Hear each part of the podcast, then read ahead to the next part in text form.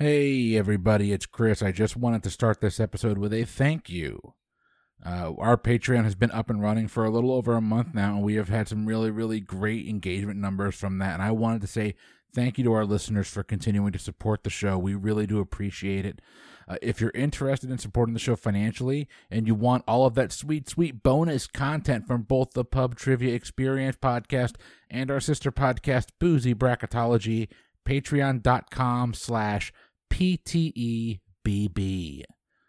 All the bonus content is there, including uh, just last, uh, earlier, no, late last week. Late last week, we launched our first bonus bracket in which we are diving in and doing a deep dive to determine what the best Nirvana song of all time is.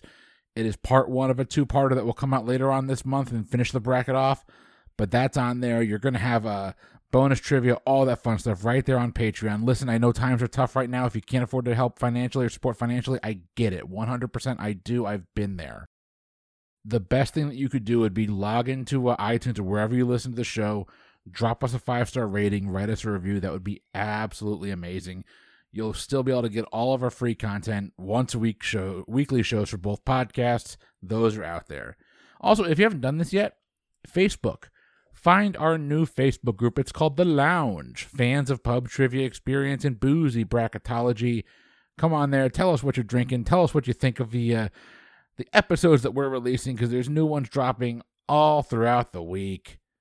You've heard enough from me. Let's turn it over to me with the pub trivia experience. Have a good one.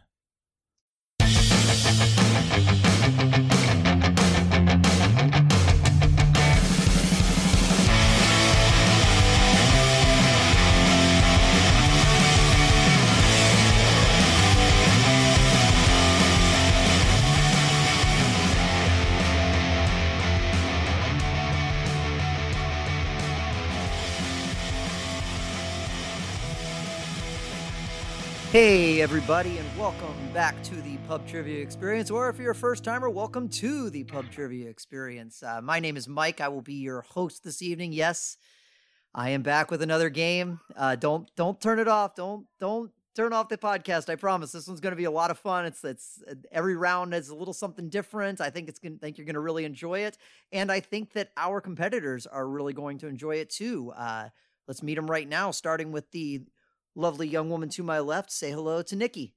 Hi. How's it going? Oh, it's going pretty good. Except when you said you were doing this game, you told me, Nikki, you're going to hate this game, and it's weird. So I'm excited. No, I told you there was. I told you there was one round that you were maybe going to hate a little bit. So I'm pumped. and I and I made it. I made it I did. I, I there were two different ways I could have taken it, and I took the. I tried to take the less painful way. So I Mm-hmm. think you'll still have fun. Just well, yeah, but I I'm doing good. Just What- uh, uh, Jack Daniels and uh, Coke Zero tonight. Ah, yeah. she's having a visit from her boyfriend. All right, Yep. fair enough. Fair enough. Well, I am drinking uh, yet another selection, uh, local selection from uh, here in Alabama. Not we live in Huntsville, so it's not that local, but it's from out of Birmingham.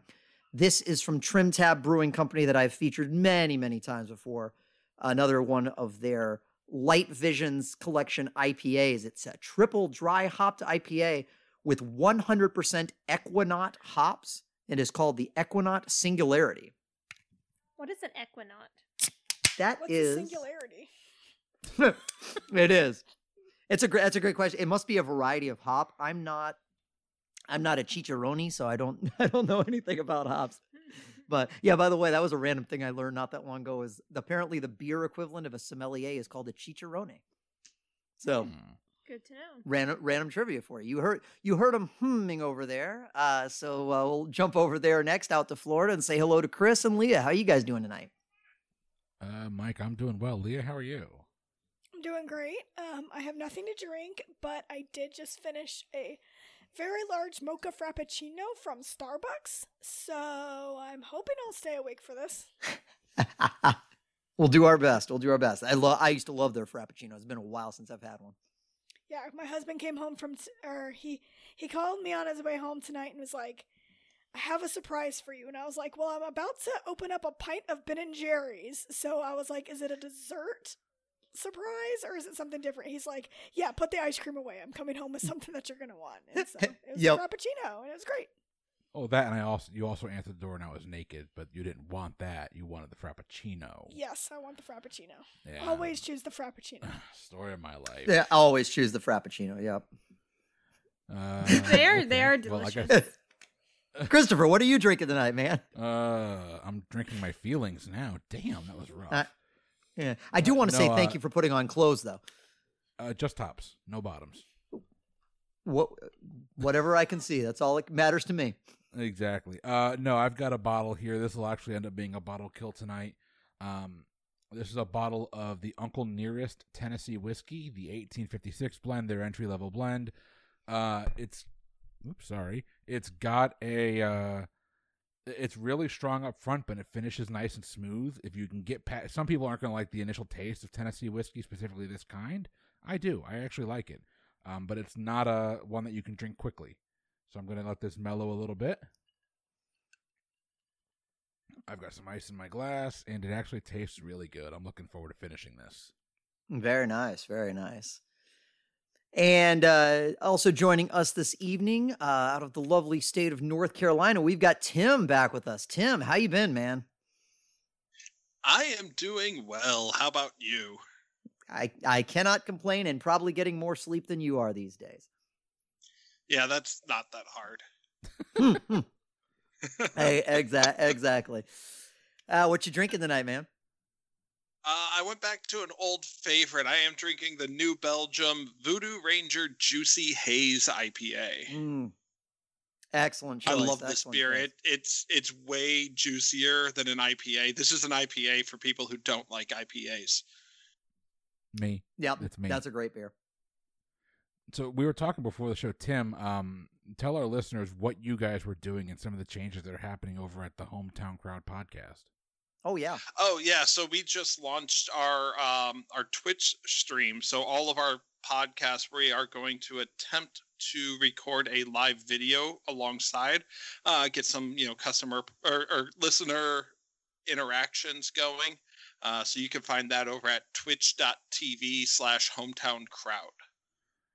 I'm looking forward to that. I did see that you guys were streaming for the uh, the NFL draft.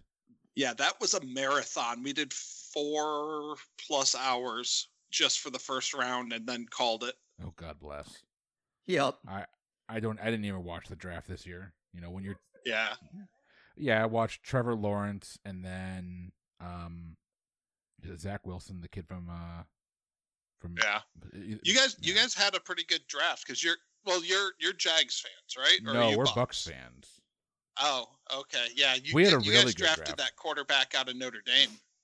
Uh, no, first round they drafted a linebacker. Yeah, uh, I think today you guys took Ian Book out of Notre Dame, the quarterback. I don't think so. We took Kyle Trask in the second round. Me- Maybe that's what I'm thinking of. Somebody took somebody took Ian Book. I'm sure someone don't did. know. I mean, the kid looked good. No, we actually. sleep sleep do, uh, doesn't lend my lend to my memory. it No. bodes well for trivia tonight. No, mark my words though. The uh, the New York Jets got the steal of the draft in the sixth round with Hamsah Nasirildeen, uh, coming off of major reconstructive surgery, came back with two games left in the season after reconstructing his knee, and with those two games left in the season, was by far the best player on our terrible defense. Uh, the Yeah. kid's good. The kid's really Wait, good. Wi- without going too far into my other show, um, the steal of the draft was the Cleveland Browns' second round pick, who is the guy I wanted in the first round and was still there 26 picks later.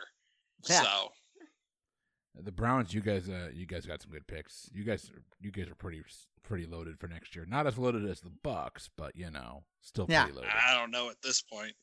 We, we're we're we're looking pretty scary, but that's uh, that's that's what the hometown crowd is there for. So if you guys enjoy this little banter, check us out over at Hometown Crowd. Absolutely. No, yeah, th- and that I'll be really interested to, to if I if I can ever uh, make it to one of those live recordings, I'd be interested to see how that goes too. But yeah, uh, we are too. It'll it'll it'll be fun to try. Uh, Yeah. I think you know it'll probably be Wednesday nights at nine thirty. Uh, but you can find that on Facebook when we post. We'll we'll post that we're going live. Okay, awesome. No, that that'll be that'll be good to know. So, and it's good to have a set schedule too. Yeah, what's that like? yeah, exactly. oh, but anyway, all right. So, uh, without without further ado, uh, let's go ahead and launch into our games because heaven knows uh, my games tend to run long, and uh, I'm punching it up. yeah, Nikki's Nikki's over here stretching and and uh, shadow boxing, so I think she's ready to go. And uh, tonight, I, think there's probably a little extra incentive because we're going to have a little battle of the sexes here. It's going to be Nikki and Leah versus Chris and Tim. Uh, we have mostly kind of a standard game format. Uh, we're going to do a, a little pregame, a little fun little pregame. Uh, that'll be slightly different than normal. Uh, and then uh, we're going to launch into uh, four rounds with a halftime and a final round, which actually uh, is not a wa- not going to be a wager round. It's going to be more in keeping with one of Leah's recent games, which I really liked the format uh, of, if not if not necessarily the subject matter of that particular question. He, but no, uh, but He's that taunting me. I know. No, but we're gonna. Hopefully, we're gonna have a, a lot of fun. Uh, like I said, hopefully this game won't run as long as my other games. And uh, let's get right into it if everybody is ready. Let's go. All right. Oh, and I, I should tell you too that this is going to be uh, with the exception of the pregame, the halftime, and the last round, and the before the final and the final question. Otherwise, it's going to be a back and forth game. So alternating teams choose questions. Awesome. Uh, so I'll give you the categories at the beginning of each round and all that kind of fun stuff. Uh, and no rebounds because I didn't want to deal with it. No worries. Alrighty. Anyway, without further ado, let us get into the pregame. The theme of the pregame is almost true, but not quite. So here's how this is going to work I'm going to give you a statement that is almost true, but one key element is not true. And you're going to get two points for telling me which part is incorrect, and you'll get two more points if you can tell me what the correct version of that part is. So, for example, if I give you the statement, Chris Ligori is the sexiest man in Tampa, you get two points for saying, well, he doesn't live in Tampa, so that's wrong. And two more points for saying he's actually the sexiest man in Clearwater. Does that make sense? Someone's been reading my diary. All righty. Here we go. We're going to see how this goes. Your first statement The fluba is an instrument that is a combination of the flute and the tuba. Standard lock and rules apply. So to verify here, we get two points if we point out what part of it is wrong, and two more points if we point out what the correct piece is, right? That that's correct. Yes. so you said it Wait, was so these are all um, false? This is not a Th- true these false? these they're they're all mostly true, but there's one part that's false. Oh, okay. I was gonna go with true. I'm sure that sounds right. That's not how we're playing. Okay, gotcha. All right, we'll lock in. All right. Tim and Chris are locked in. Leah and Nikki talk it out.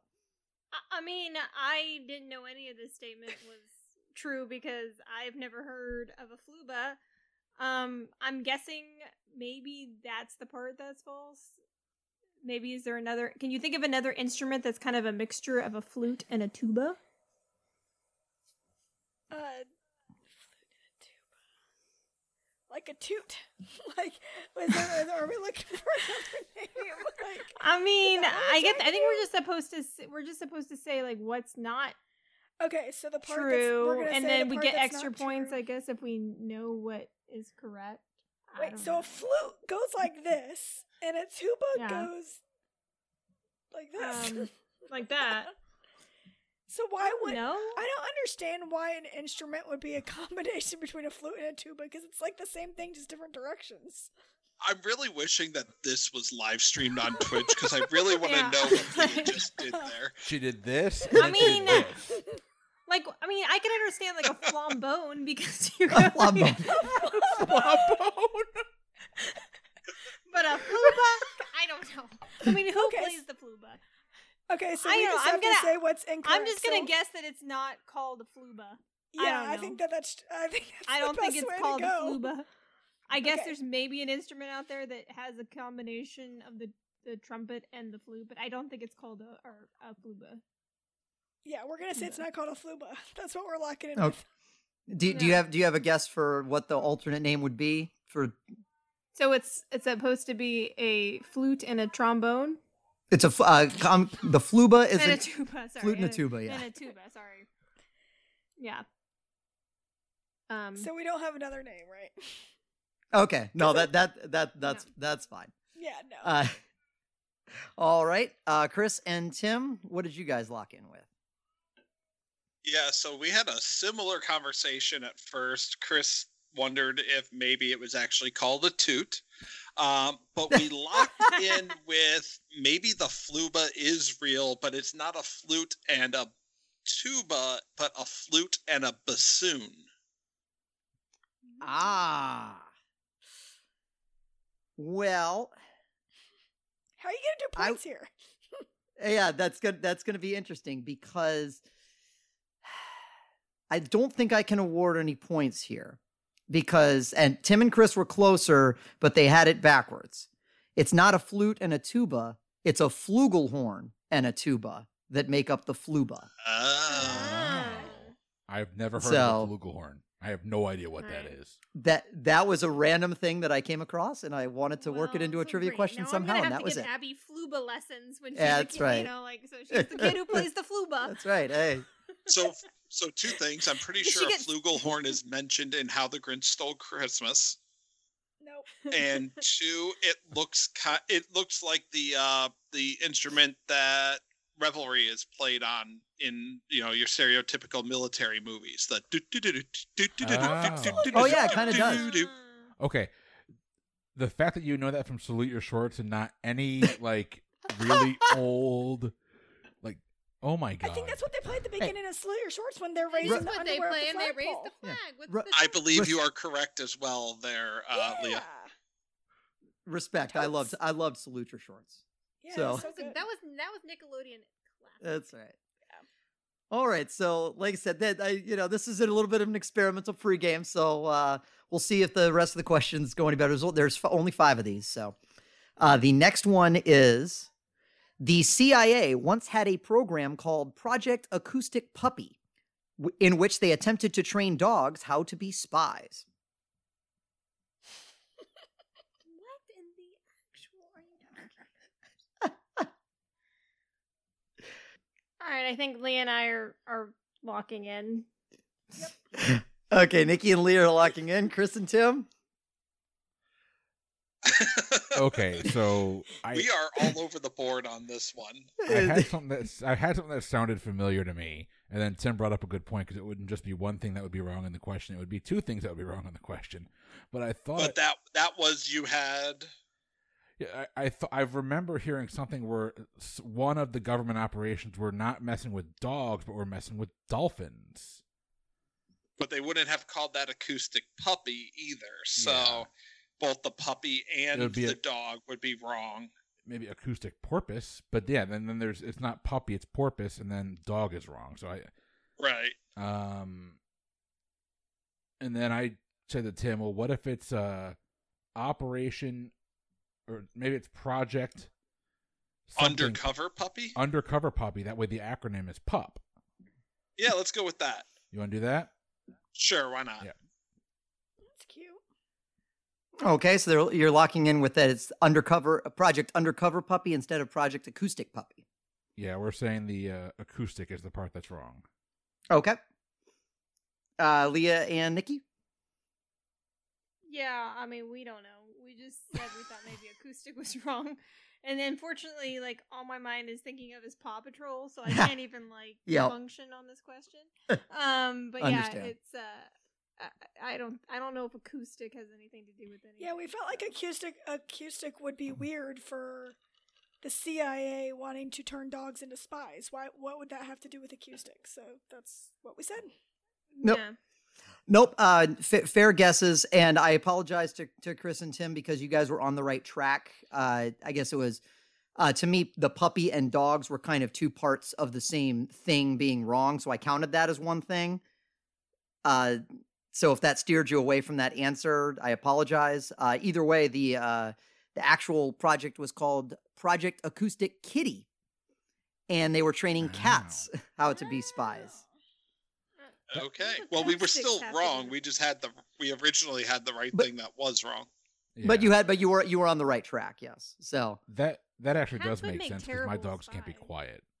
uh, uh, Ed, that right. I want to see think Secret Agent terrible. Kitty. Didn't they make a movie about that? I I think they did. Now that you mention that. Wa- Wasn't that like the whole plot of Cats versus Dogs? Was they were all spies? I Am I the only one who remembers the movie Cats versus Dogs? it, it sounds vaguely familiar. Yeah. Don't, sorry, I don't. Okay. I just I don't think cats would be very good spies. Uh, well, the CIA No. didn't found that out very quickly either, and that's why they uh, scrapped the program fairly Dogs quickly. Dogs would make much better spies. Eh, yeah, because they are they are trainable. Cats are are not. All right, you're But not my dog. I mean, my Romeo would be a terrible spy. But... all right. Your th- your third statement is this: a Japanese vegetable juice company invented a wearable robot called Olivan that helps marathon runners combat fatigue while feeding them olives. What? There's parts of that that are true. This Very- this pregame was my was my way of trying to get these really really weird facts into a trivia game. So I apologize because I thought these were gonna have to hilarious. Repeat that. There's a lot of stuff. Yeah. A Japanese vegetable juice company invented a wearable robot called Olivan that helps marathon runners combat fatigue while feeding them olives. And I will say, I- I'll give you guys a little bit of a hint in kind of a similar vein to the last question. There's actually two things wrong with this question, but they're sort of related. Tim, you want to go with that? Yeah, why not? Yep, we'll uh, we'll lock in. All right, Tim and Chris are locked in.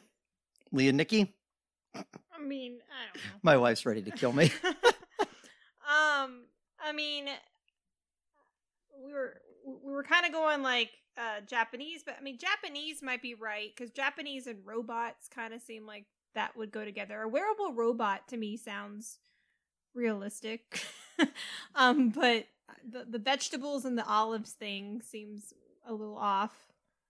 So what do you think, like when I Leah? think of I, when I think of olives, I think of like Mediterranean. I don't think Mm-hmm. Japanese. Um, when I think So maybe, like- I don't think Mediterranean. so, like the Japanese Well- and the robots seem like they would fit more than the vegetable pieces. So maybe it's just like a Japanese robotic company and they feed them sushi. I mean, So, so yeah. So maybe we'll say that the thing that's wrong is that it's n- not the olives, or that it's not and the not and not it's not a Japanese it's not a vegetable company and they don't feed them olives. Yeah, that's what we'll go. with. Okay. All right. Okay, so you're saying they don't feed them olives and it's not a vegetable company or vegetable juice company. Uh, Chris and Tim, what do you guys say? So, I mean, we we definitely locked in on this is probably something Japan would do. Um, wearable robots just seems right up their alley. Um, you know, go, going going back to what Chris was talking about earlier with Kevin Smith and Ralph Garman. What the fuck, Japan? Um, but we said that instead of olives, it gave them water. Okay. So you're saying instead of olives, you gave them water. All right. Well, both teams are getting two points on this one. Uh, they, Nice. it is correct that it, the there is a wearable robot. Uh, it was actually created by a vegetable juice company, but because I kind of probably confused you guys with the oh, there are two things wrong. I went ahead and give you because you got the olives part. Uh, but it actually fe- it's actually called instead of olivan, it's called tomatan, and it feeds them tomatoes. Tomatoes. Leah, when you start Which- running, I'm going to buy you one of those. Okay. Or- you won't and apparently those help those. combat fatigue. All right. All right, two more of these and we get to the the game. Ah, Eat tomato before my workout. yeah, there you go. All right, your next statement. In an attempt to curb horse theft, some US states have made it illegal to carry around carrots in your back pocket. Yeah, we'll uh, we'll lock in. All right, Chris and Tim locked in. Nikki and Leah. Oh, I mean, I, I guess don't we even don't have know- the text anymore. Um, Yeah, I don't even know if horses eat carrots. Like, I Yeah. don't, I don't even know. I kind of said like, is do we think that it's the animal that's wrong, or do we think it's the carrot part that's wrong? So then we were trying to decide if or- horses eat carrots, and what do horses eat? Like, it wouldn't be illegal to carry like hay in your back pocket, because No.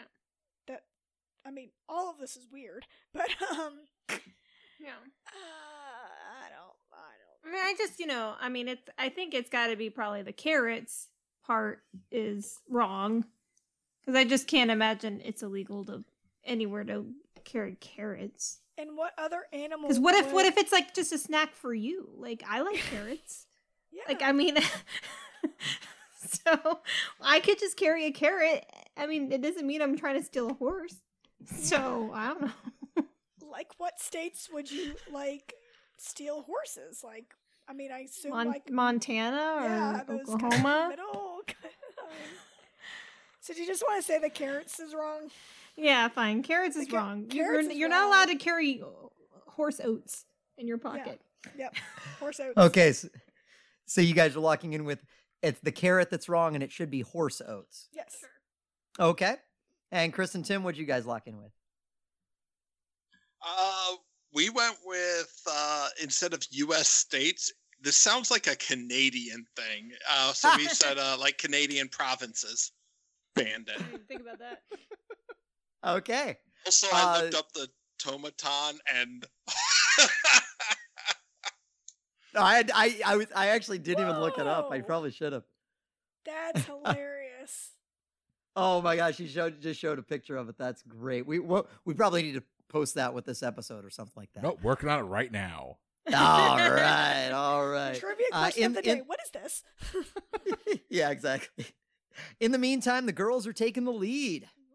really? It was in fact it was in fact the carrots part that is incorrect and I did look this up and this is absolutely a law in Alabama among other states. Oh, It is illegal to carry around ice cream cones in your back pocket what? because horses will follow you if you have an ice cream cone in your back pocket. Fun Apparently. Well, fact: I mean, you so don't wanna will ruin your Leah's. jeans either. I mean, that's Yeah. just like a And fashion faux pas. That's right. That's a very good point. Yes. Watch out when you're in Alabama. You better eat that cone. In my head, know. in my head, it. this is how Karen met Tim. Just throwing that out there. Karen's like, here you go. She was just walking around. She had two ice cream cones. She put one in her back pocket. Tim saw. He's like, "Yeah." She had me hooked. I will never Yeah. confirm nor deny that story. Yeah. Hope you didn't have any horses. Well, hope you weren't in Alabama. All right, final question of the pre-game round. You would have to stack almost 10 Empire State Buildings on top of each other to reach the bottom of the Marianas Trench. Yeah, we'll lock in. All right, Chris and Tim are locked in. Ladies, talk it out. Um, so what I know about the Marianas Trench, is, if that's even what it's called, Mar- Mariana Trench, Marianas Trench, whatever it's called, is that it's like the deepest part of the ocean ever, and um, I think only a handful of people have ever really seen it, and one of them is James Cameron. Um, so that's what I got. So we were thinking it would probably be more than ten Empire State Buildings. Yeah. Okay, so you're locking with more than 10 Empire State Buildings? Yeah, that the Any 10, guesses? The ten part to- was right, or the You see, you're ten saying- part was wrong. Yeah. Okay, so what what do you do you have any guesses to what the 10 part should be? A hundred. mean, how- I don't know. Yeah. There you go. A 100. There you go. Okay. And Chris and Tim? Uh, we said the same thing. Uh, I've seen the documentary where James Cameron puts his whole life at risk to go to the bottom of Challenger Deep in the Marianas Trench. Uh, it's got to be more than ten. I we clocked it in at forty, but uh, I mean, really, I, there's no guessing. If it's thirty nine, I'm gonna be pissed. No, it's uh th- this one was one that you, you pretty much had to know exact, but uh both both teams getting two points on this one. It's actually not 10 Empire State Buildings, it's 25. 25 No, Empire State. Tim, you were right. It was definitely less than I was forty. close. I You said were. 20. You did. It was way less than a hundred, so you guys were closer there. I don't But really know how big. How big is the Empire State? the Empire State Building is something uh I looked at I- it was it was part of this factoid, but uh the Marianas Trench I believe is something like 32 thousand feet deep, and so whatever that divided by twenty five is, so it's something like fifteen hundred is the size of the Empire State Building. All right, so after that pregame, which could also be titled Mike attempts to squeeze these random fun facts that he discovered into a trivia game. Uh, we have a score of the uh, uh, ladies with six and the gentlemen with four, which means that to the victors are going the spoils in choosing the first category of the first round. Uh, and hopefully, this will be a little uh, in your guys' wheelhouse. Uh, the overall category for the first round is award winners in the spirit of the Oscars that just happened recently. All right. And your categories to choose from are the Grammys, the Golden Globes, the Pulitzer Prize, and the Emmys. All right, well, you want to try Golden Globes? Yeah, let's do Golden like? Globes. That's the one that Alright. they get boozy at the table, so it's usually a little Yeah. bit more fun. So we're It's, all- it's the we're it's the fun it's the fun one. It's it's the it's the raunchy one. Yeah. That's right. All right. You have selected the question that was the reason that I put this round first before I had too much to drink, because the question is for the Golden Globes. Before Borat's subsequent movie film, Delivery of Prodigious Bribe to American Regime for Make Benefit Once Glorious Nation of Kazakhstan, won Best Picture, musical or comedy, at the Golden Globes this past year, what was the only other sequel that had earned this honor, winning in 2000? Oh jeez. Okay, let's go back. So we're looking for a movie sequel in 2000. Is what I'm Yeah. Okay. Well, the Oscar winner of, for Best Picture in 2000 was Gladiator. Gladiator. but obviously that's not a sequel. But the Golden Globe is not always the best. It's not always the same one because they also have two categories. They have mu- They also have like musical comedy and drama. Could it have been a Disney movie sequel? No, like Toy Story. I don't think it would have won. Be- I don't think it would have won for the best one though, because like an animated film wouldn't have won Best Picture Yeah, that's true.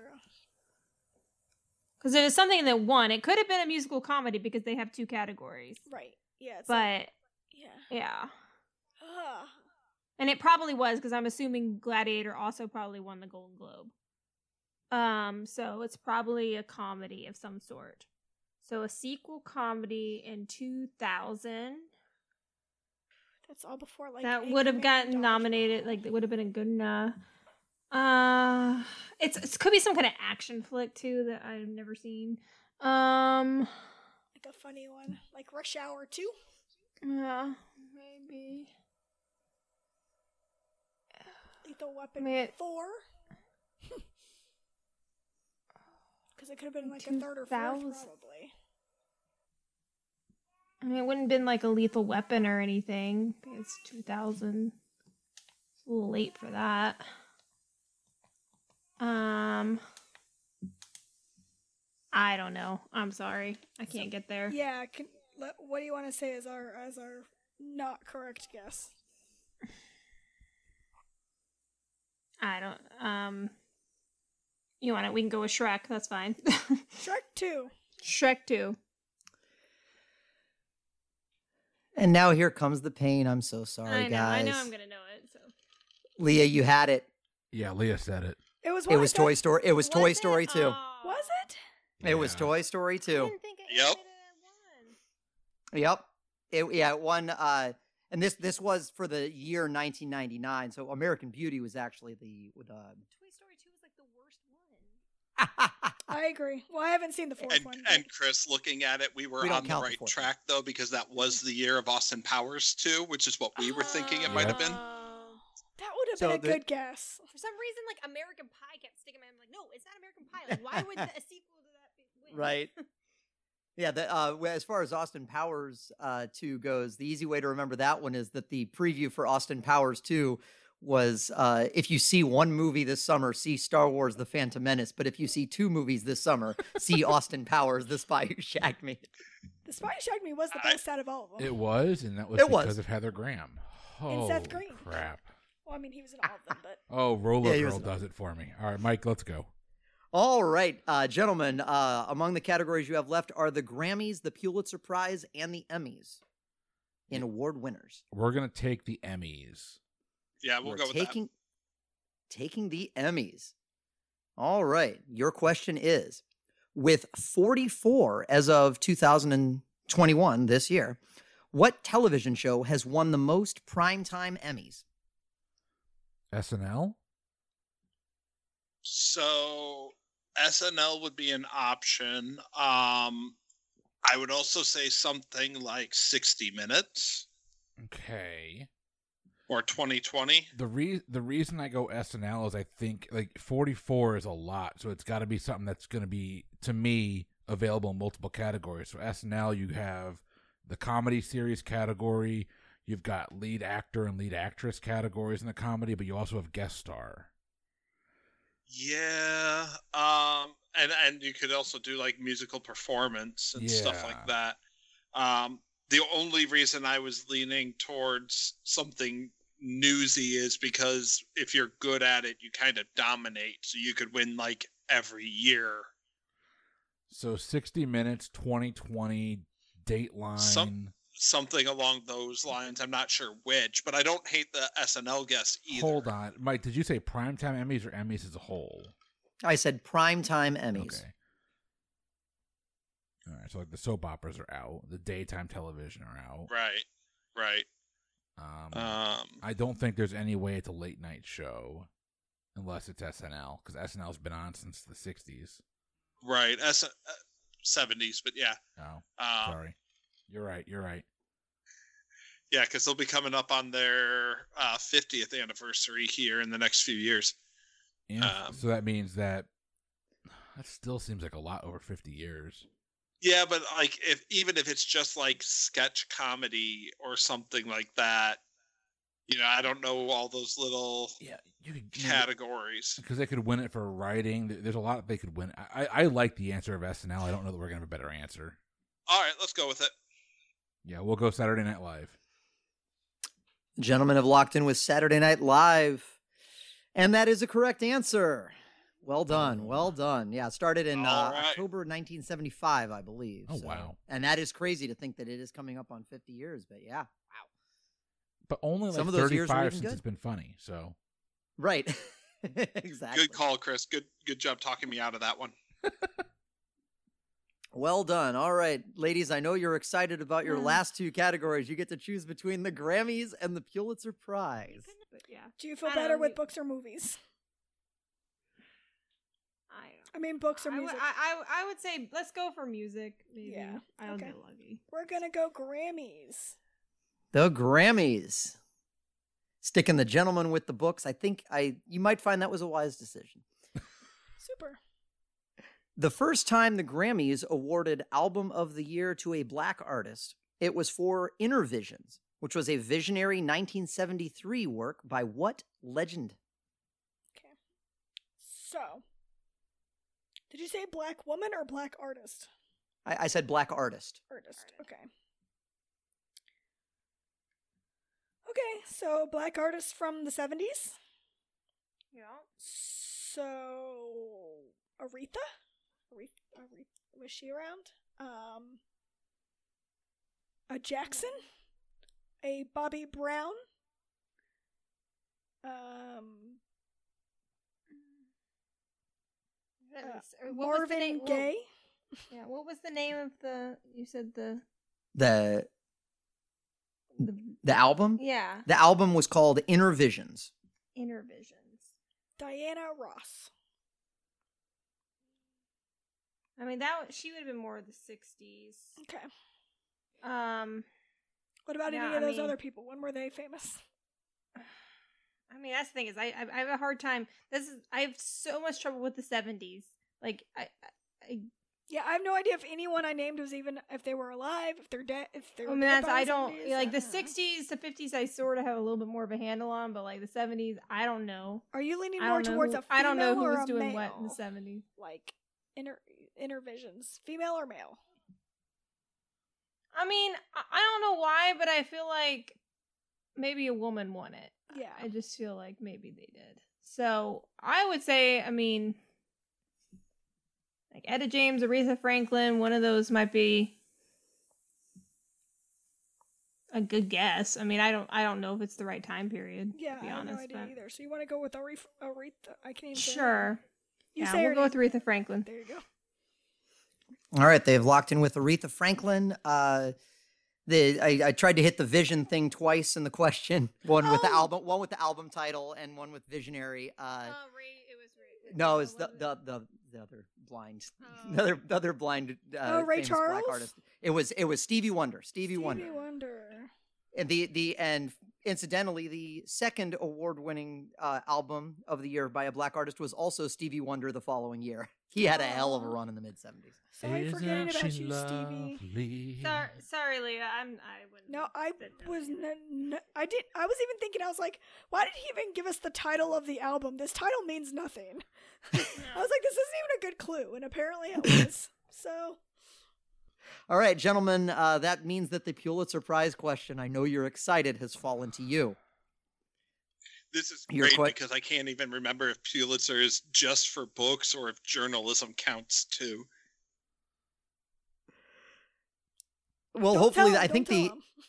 I think the actual question will at least clarify that for you. Uh, the question is, what author was the first woman to be awarded the Pulitzer Prize for fiction for her 1920 novel, The Age of Innocence? Okay, my first thought goes to Agatha Christie. Uh, I don't know if that's right.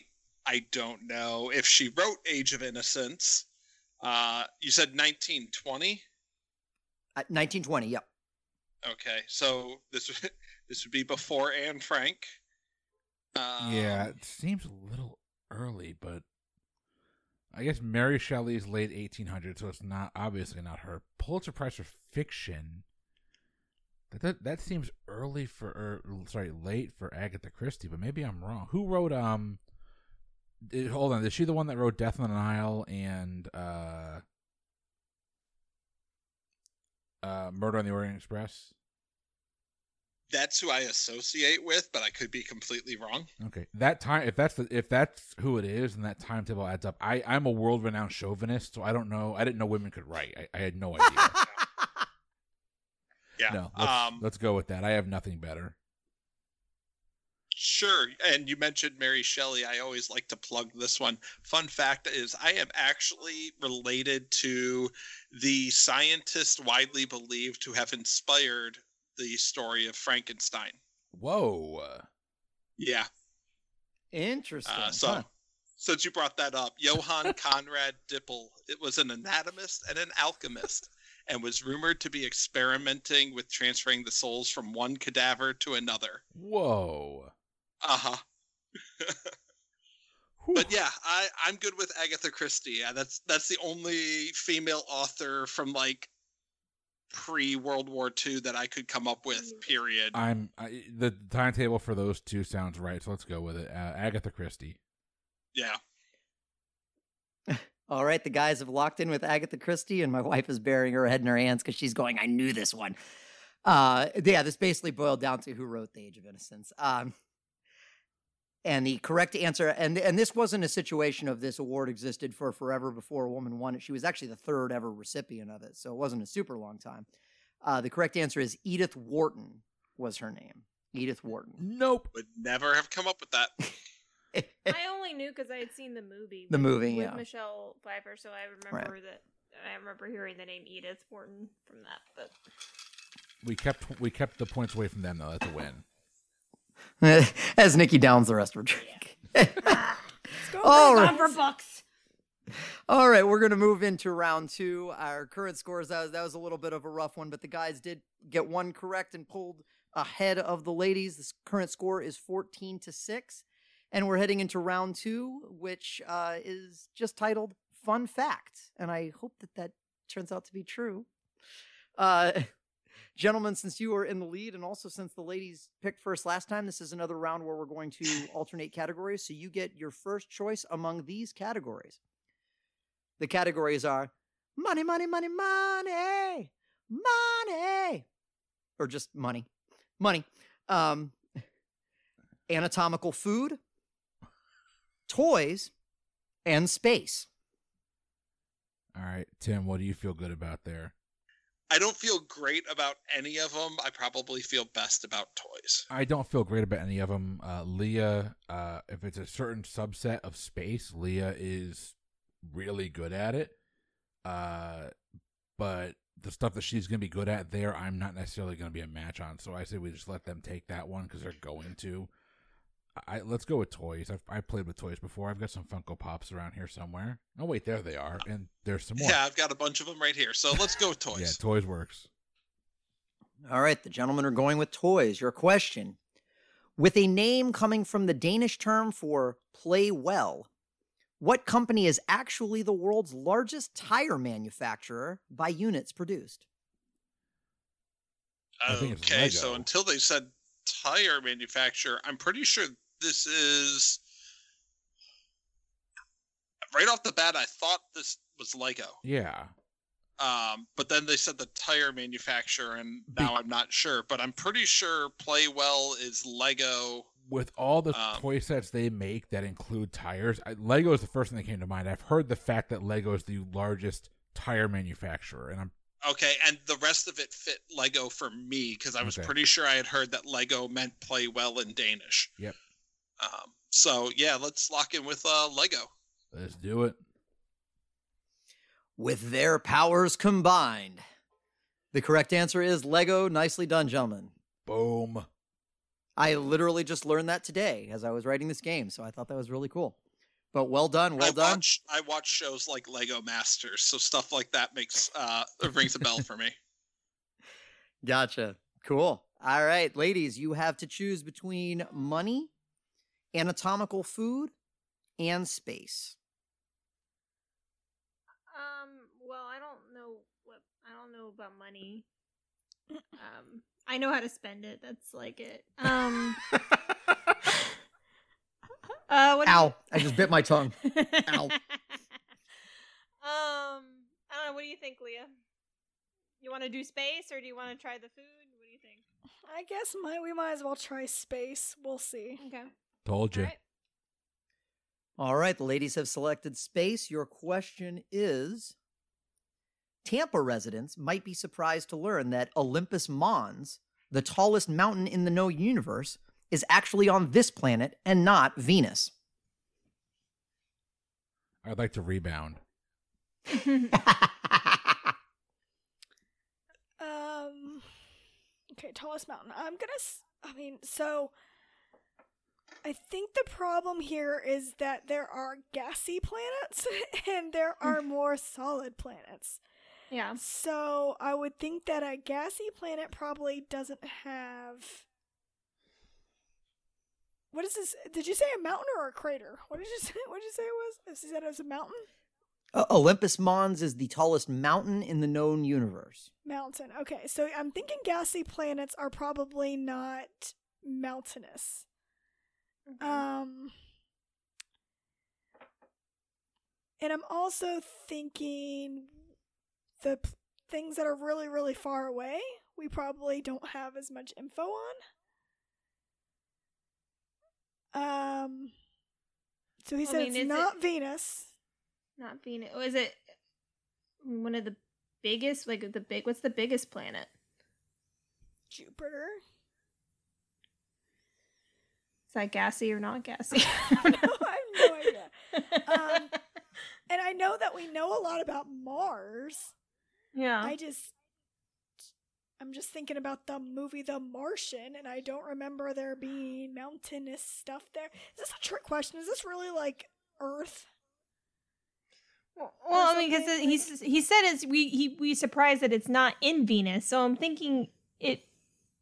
I mean, I don't know. I mean, it's, maybe it's on Earth. What's the where is Well, so I'm is. thinking I've heard I've and I should have paid it. I have a problem paying attention to details, but I do remember when I was researching the tallest mountains on Earth, there was like a some stupid article that was like, "You think that Mount Everest is the tallest mountain on Earth, but it's really this, and it's because it's like an underwater mountain or something." Mhm. By like the way a mountain would be defined, it's actually like underwater. Um, but I have no idea if that's like because I didn't I didn't care enough to research it. Um, Mhm. but if I'm thinking if it's not Earth, I would be inclined to say like either Jupiter because that's the biggest planet, so it makes sense that it would have the biggest mountain. Um, I'm not thinking Saturn just because I feel like it is gassy because of the rings and stuff. That like I don't Mhm. know. I haven't seen a lot of like I'm thinking of like pictures I've seen of the surfaces of different planets, and I know the only one we've kind of like explored the most of is Mars. Right. I just don't know how like we've gone like I mean, how did we measure these mountains if it's not on Earth? Like, oh, that's a that's a very good like point. you know what I mean? Like if we're not like walking along these planets, how do we know if it's the biggest mountain? Yeah. So it's got to be on Earth. Like I don't think we can walk it around space like measuring. or mountains. yeah, or, I mean, I guess you can use satellites, but true. I, don't know. And he I just said it wasn't on technology. Venus. So do you want to just go with Earth? Because it could be, it could also be like the legal name of a mountain that we know about. What does that have to do with Tampa residents? I'm very confused. Oh yeah, I didn't even think about that. Oh, oh, because of like Mons Venus, the um strip Oh, club. oh. I'm pointing this way, like as if it's like, oh, it's over there in Tampa. That's Leah knows you- exactly where Mons Venus is. Uh, well, I went to college in downtown Tampa, so we were very familiar with the strip clubs. Um, okay, so die. what do we want to go with? like, Do we want to go with be Mars? Do we want to go with Jupiter? Do we want to go with Earth? All right, you want to go with Jupiter? Sure, let's go Jupiter. Sure. All right, it's Jupiter. All right, the ladies have locked in with Jupiter. I, I, a planet that I doesn't have a center. I, It's a I gas literally giant. wrote this question to get the scientists believe there is There's no, no actual. ground, There's no ground in Jupiter. Oh, Jupiter's a gassy Oh. one. yeah, Ju- Jupiter's a gas. Jupiter is a Oh, gas I giant. don't know anything about these. Oh no, no, that's a yeah. Uh, the correct the correct answer is Mars. Oh, okay. Sorry, No. Leo. We- But but no, I, I I literally wrote this question to get the the Mons Venus reference for Tampa into a question. All right, gentlemen, you have to choose between money and anatomical food. Yes. Money could be very wide, but I'm more knowledgeable on it. Anatomical food, I feel like there's only so much that it could be. Yeah, but I feel like it's gonna be more of a nation. They didn't say what part of the anatomy. Yeah, I mean, I feel- whichever one you feel like. I feel better about money, but that's me. Okay, let's go money. All right, the gentlemen are going with money. Your question. You probably know that the U.S. gold depository is in Fort Knox, but where is the U.S. silver depository? I know I've heard this one before. Is it not in Fort Knox? I don't I don't think so. Could it be Fort Collins, Fort Collins is what, Colorado? Colorado? So right off the bat, the two like treasury printing places are Denver and Philadelphia. Like that's where money is printed. Like my only thought was uh silver mining in the Rocky Mountains. You'd want to keep that somewhat close. Uh, and I know that the Rocky Mountains are, when it comes to secure locations from natural disasters, it's going to be one of the best places you can be. Okay. I mean, I'm good with that guess because that would go along with why the printing happens in Denver. You know, keep it close to there. Uh, we could go with Fort Collins.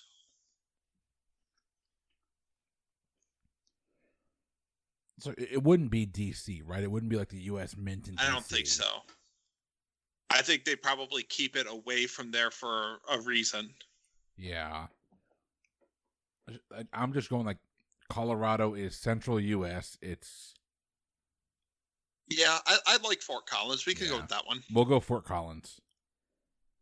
locking in with Fort Collins. Uh, I like I like a lot of your guys' logic. Uh, also, the Silver Bullet beer is made there, uh, which is what popped into my head. Unfor- but unfortunately, all of that, uh, while it would lead you to Colorado, it's not uh, the correct answer. Uh, Benedict Arnold definitely know this knows this one. Uh, it is West Point. Uh, Oh, okay. yeah, And I think I have US heard that. I just would not have gotten there. Yeah, but it, yeah, it's another military installation. It's in West Point. But no, I really, I actually really liked your like the way you guys logic there. But unfortunately, it's an incorrect answer, and it does leave the ladies. I know they're excited with anatomical food. We're not even sure what that means. I almost just called this category food. I don't even know why I left it as anatomical food, but I did, and the reason is is because this is the question. The Aztecs called this fruit ahuacatl, which translates to testicle, due to its shape and the fact that it grows in pairs. What fruit is it? So it grows in pairs. it grows in pairs, Okay. Yeah. So yeah. which is which is why it has it translates to the Aztec word for testicle. right. So not a banana, not a. What's a pear? Like like Yeah, I don't know what grow. I'm trying to think like what grows in, in pairs. Like what's what's a fruit that's like. because I'm thinking fruits? like yeah, because like what grows on a tree that's not in a pear, so that would be like apples and oranges and tangerines and as where are Aztecs? Do we know where Aztecs are? Are they Mexico?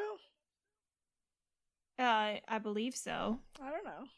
So I'm thinking it's got to be a warmer climate fruit that doesn't. I mean, could it be like an avocado? Avocado. I know avo- avocados grow on trees. I'm just thinking, would this be a fruit that grows on a tree but is like shared on a stem? Like I don't know. Coconut. I mean, it is a nut. Text. Te- Testicle? Nut? I mean, coconut? Um. um. It's the pear thing that's driving me crazy because I just don't know what grows in two. I don't. I mean, the only fruit that I know of that has like a bunch of something are grapes. You know, those have multiples. Like you get a bunch of grapes, but I don't. That's not pears. I mean, they're little round balls, so it could be grapes, but Sad little grapes. I don't know if it. I'm. Th- I mean, for some reason, avocado is the only thing that's Okay. coming to my mind. I But love I don't know avocado. if that's at all right. I don't. I don't. I don't have a really, really reason why. Why? So, Okay, I'm fine with going avocado. All right, avocado. And the ladies have locked in with avocado.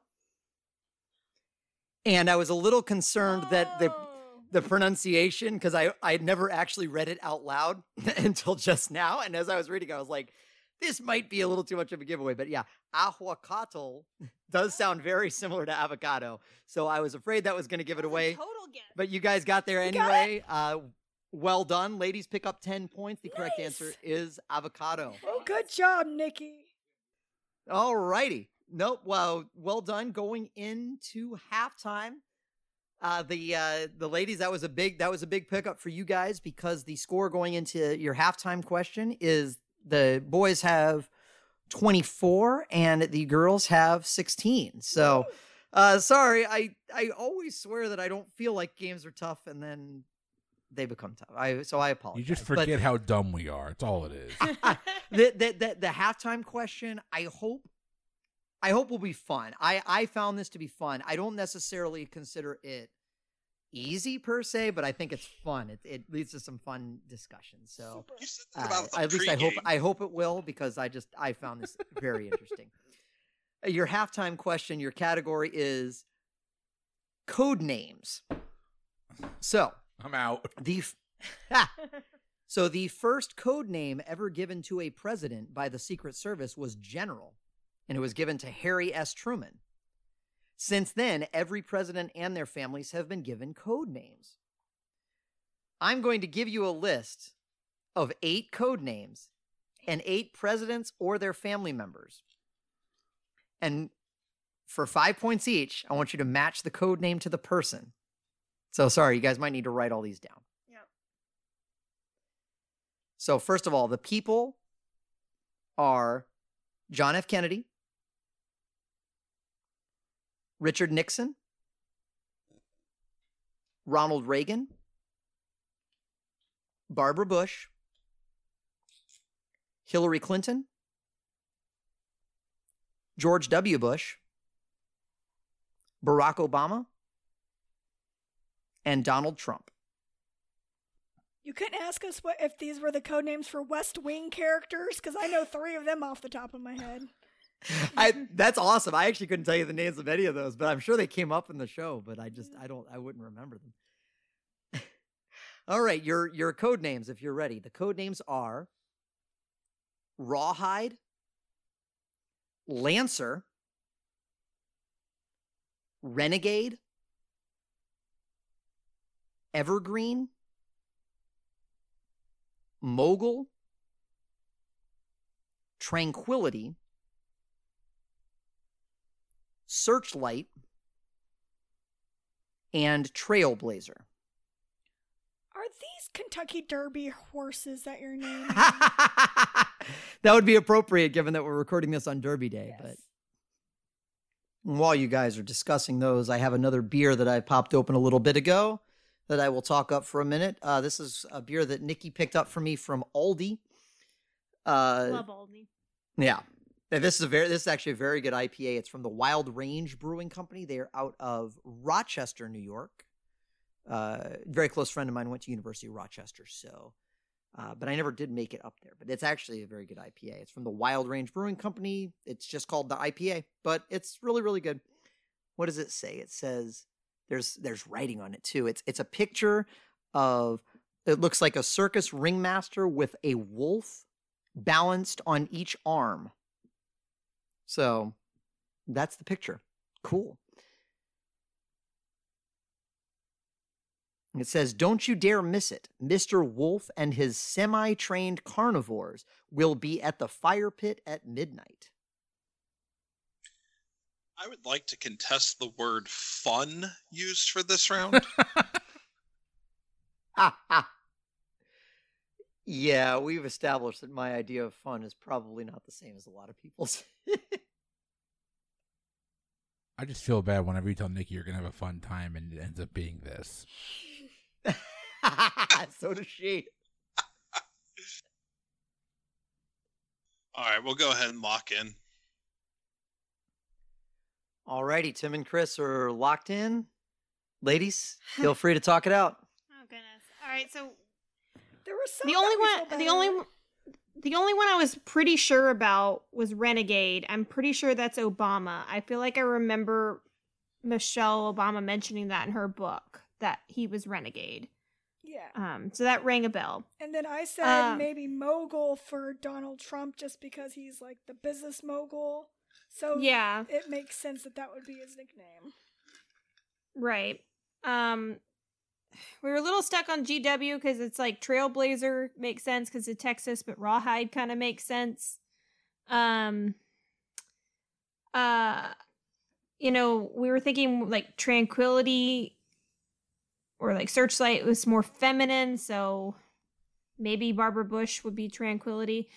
But I'm also I'm also like I'm also kind of thinking like Tranquility is kind of a it's kind of like a 60s thing though. Would that be more like Nixon or JFK now that I'm thinking about it? I don't think of either of those two as tranquil.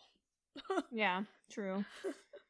Um, I I, don't know. I think Tranquility I think Tranquility works for Barbara Bush because Yeah. I don't know anything better. Yeah. And then Um, okay, so d- we're we're definitely locking in with Obama for renegade, Trump for mogul, Bush tranquility.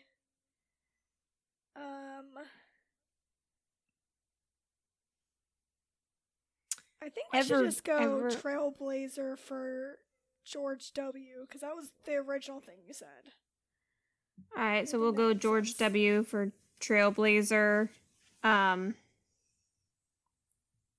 And then I want to do Ever- Reagan for Rawhide because for some reason that westerny kind of thing stuck with me Yeah. for both. So okay, so we'll do Rawhide for Reagan. Um, what about we're stuck with Evergreen. Lancer, Evergreen, and and Searchlight? and Searchlight. And then I liked what you said. Searchlight would be funny for Nixon because given Watergate. Um, I just always think of the scene in uh, Forrest Gump where he sees Yeah, all the with flashlights. flashlights. I kind of like that too. I mean, it makes sense because you know, I mean, it doesn't make sense because I'm assuming this nickname was already given to him prior to. Right, but I don't really have any better guesses, so we can put Searchlight for Nixon, sure. So Searchlight, Nixon, All right, so then we have Lancer and Evergreen? Evergreen. I don't really know what Lancer I don't is. know what that e- is either. I'm thinking like lancing, like isn't that like a sport or something? I'm picturing like um on guard or whatever they say, like when they poke each other with a stick. That's lancing, but I don't think that's what lancing is. Yeah. Um, what, um, what's the thing? Touche. The touche is from that thing. That's what I'm Chris's expression from. right now. Oh my god. Sorry.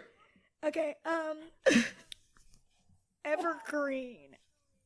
I don't know what Evergreen is. Is there like an Evergreen state and that's what state these people were from and that's why it would have been Well, I was I was thinking that too, but like I mean, we have JFK left. I mean, he's he's from Boston or Massachusetts area. I don't really know if like I mean Lancer sounds like more of a pretentious green. word. yeah.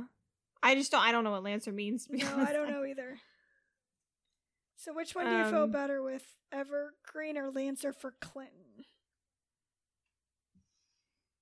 Mm, do you know where? Do you remember where? I don't remember exactly where Hillary's from. I feel bad. I don't know. Um, I know Bill's from I know Clinton's Bill's from Arkansas, but I don't know. Did they meet in college, like in the New Englandy area? Because that's where a lot of them go to school, like Harvard. Yeah. I don't. Rem- yeah, I think they. I think they met in school, but I don't. I didn't. Didn't Clinton go to Yale? I don't. Probably. I don't. No, I can't. I don't think he did. I don't remember. I don't know if he went to like a real bigwig school, but um. 'Cause Uh, I don't know. Let's go with I guess Evergreen for JFK and Lancer for Hillary. I don't know why. Okay. And then we're gonna lock in with um, Princeton for Sam Seaborn, Bookbag for Zoe Bartlett, and Flamingo for CJ Craig for bonus points. There you go. Bookbag totally rings a bell, but I wouldn't have been able to pull up the other two. Gentlemen, Okay, so um, I hope you wrote down our answers because I did not. This this was this was. I did. fa- Okay, Mike, you are never invited over if this is your definition of fun. I've been to his wedding. This is his definition of fun. Okay, uh, so Dick. right off the bat, we had Yeah. Mogul for Trump. That one made the most sense. Yes, we have. and we had JFK for Tranquility, The- Sea of Tranquility, Man on the Moon, makes you know that sense. type of thing. We had Um, the same logic for Reagan as Rawhide because he was a Western actor. yeah. Yeah, so so we went with Rawhide for Reagan. Nixon was you said North I California, feel, Pacific I feel like Northwest Nixon. type. He's the most to Pacific Northwest. I'm pretty sure he's a Calif. He was from California. Um, So although that's it why does, we had Evergreen for him Yeah, because I seems weird for a associate the Evergreens but- with the Pacific Northwest. Yep. Uh, I wish I had known what you guys knew about uh, Obama, but I didn't know that. Uh, well, even that was a guess anyway. But we went with Trailblazer for Obama. You know, first black president, blazing trails, that type of thing. Uh, Barbara Bush, you said Searchlight because George H. W. was a fighter pilot, Yeah, Kind of guide your way home type thing. that's the closest and- to logic I could get on that one. Yeah, and then we had Lancer for HRC uh, for Hillary Clinton because we didn't have any other options, and Renegade kind of felt like the nickname that George W. Bush would give himself. Um, so yeah, so we got JFK Tranquility, Nixon Evergreen, Reagan Rawhide, Barbara Bush Searchlight, HRC is Lancer, W is Renegade, Barack Obama is Trailblazer, and Trump is Mogul. All righty. This uh, turned this turned into a little bit of a separation round. Uh, I will say one team fell for my uh, my bait and switch with Trailblazer. Um, so uh, just to recap, though, the guys had uh, well, it's okay. We'll we'll go through one at a time and we'll recap what everybody had, and I'll tell you what the correct answer is. For Rawhide, the guys and girls both had Ronald Reagan, and they were both correct. That is 100% Ronald Reagan. Uh, for Lancer, the guys and girls both locked in with Hillary Clinton. Lancer to me is the funniest one because when you think of Lancer and you think of lancing somebody, you think of poking them with the stick like John F. Kennedy Oh. might have been inclined to do with a bunch of ladies. So that was absolutely Whoa. John F. Kennedy. Okay. Also, Leah, you were thinking of fencing. Yeah. Fencing. Fencing. But you still poke Yeah. them with a stick and lancing, apparently, too. So I thought you were That- thinking that- of That's the jousting. one on the horse. Ah, Yeah, almost- Lance, a very large stick, but yeah. I yeah. actually almost went with Yeah. JFK for Lancer because I was like, it sounds like Lancelot, and I kept thinking like Camelot. I, I didn't even think about that, but that's actually a very good point. So, Yeah. but uh, Renegade, ladies locked in with Obama, gentlemen locked in with W. It was, in fact, uh, Barack Obama. That was a good pull. I for Evergreen, the gentleman locked in with Nixon, the ladies locked in with John F. Kennedy. That was, in fact, Hillary Clinton. We were close. Mo- Mogul was kind of the gimme. You guys both locked in with Trump. Trump was definitely the correct answer. Tranquility, the guys said JFK. The lady said Barbara Bush. Tranquility was Barbara Bush because she's a very tranquil person. Uh, Searchlight was probably the other funniest one because the guys locked in with Barbara Bush, but yeah, it was absolutely Richard Nixon. Oh, we were so close. No, we got it. No, we you guys did. got that That's one. what we Lady- ladies got with. that one. Awesome. Yeah, the searchlight. Remember, we thought that was funny. the the ladies locked that one, and and as I alluded to, uh, Trailblazer was kind of my.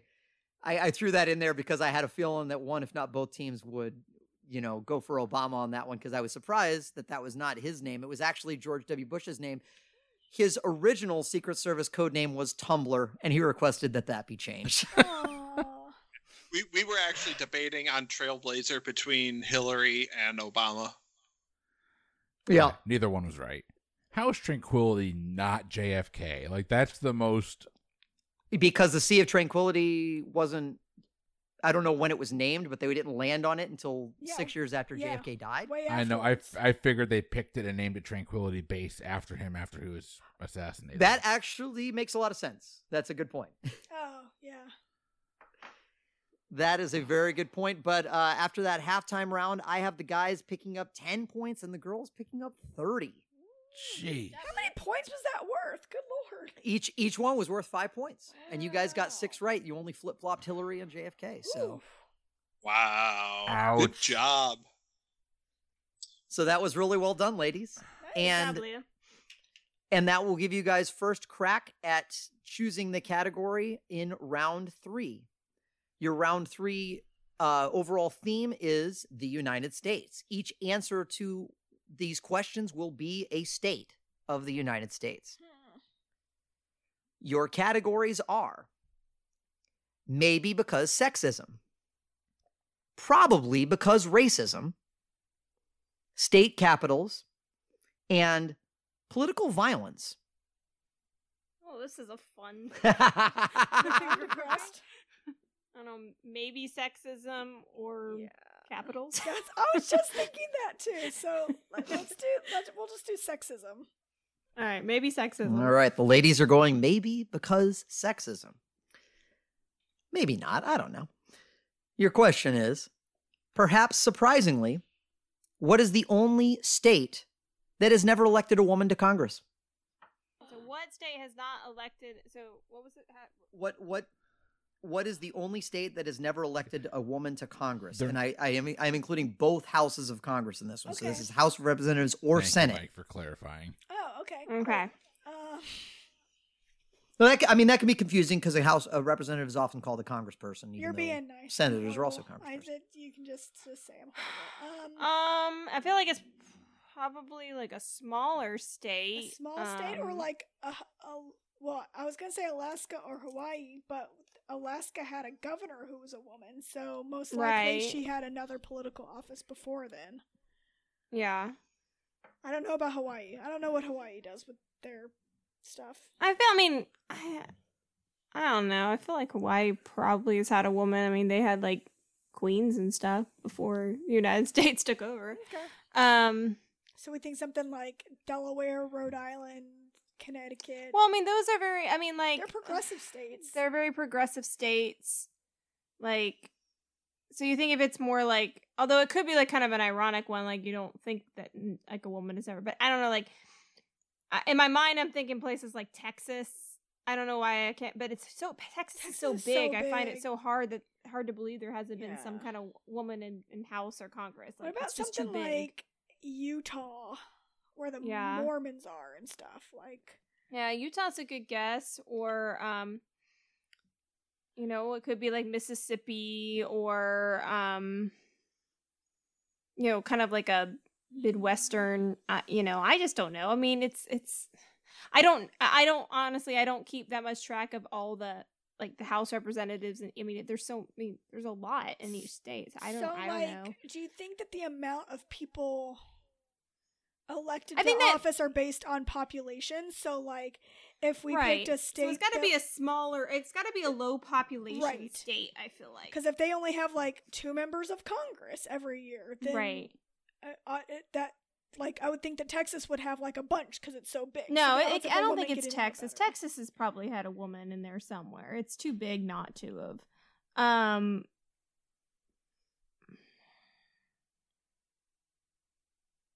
So yeah, I mean, it's probably. I'm thinking like, I mean, it could be like one of the Dakotas, like something just totally random. Right. Um, But how would we West Virginia, West Virginia, West Virginia. Uh, yeah, Um, West Virginia's kind of